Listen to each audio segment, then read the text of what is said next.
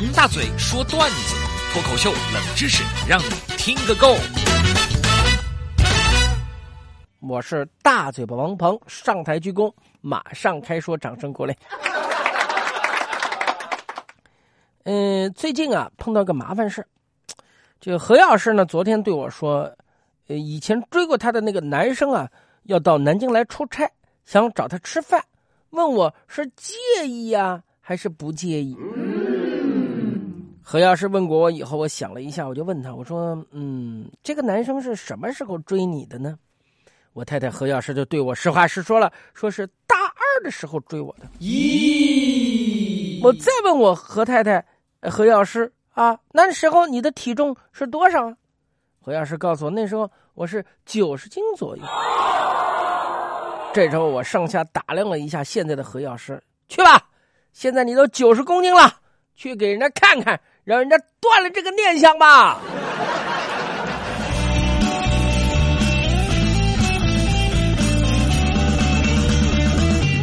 有人就说王大嘴，你这件事情上面有点不着调。说不着调呢，我必须来说说三皮啊。这个三皮上大学的时候呢，费了九牛二虎之力，给心仪的女孩子呢写了一封情书。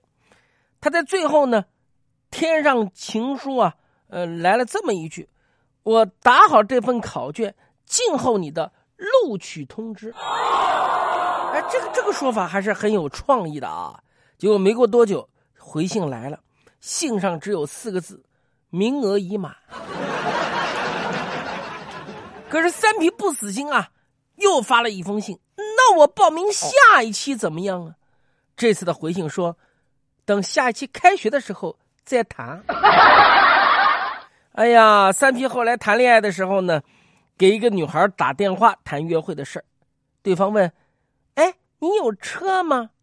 三皮回答对方：“没有。”对方又问：“你有房吗？”三皮回答：“没有。”对方问：“你有钱吗？”三皮回答：“没有。”电话里的女的急了：“你说你啥都没有，长得又磕碜，你告诉我，你长这么大，你能吸引住什么呀？”啊！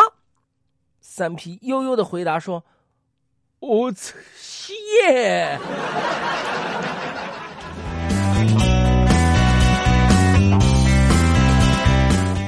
三皮啊是非常有意思的人啊，生活当中呢，我们也会碰到不着调的人，在饭店里面呢，我们就遇到了这么一回，也很有意思。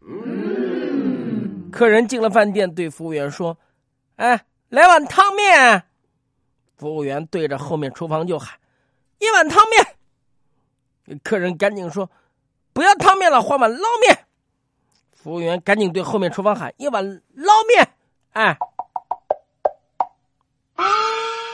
客人吃完捞面，抹抹嘴就要走，服务员把他拦住了。哎，你还没给钱呢！客人反问一句：“给什么钱？给什么钱？”服务员不高兴了：“你吃捞面没给钱呢？”客人笑了：“好玩的，捞面是拿汤面换的呀，给什么钱呢？”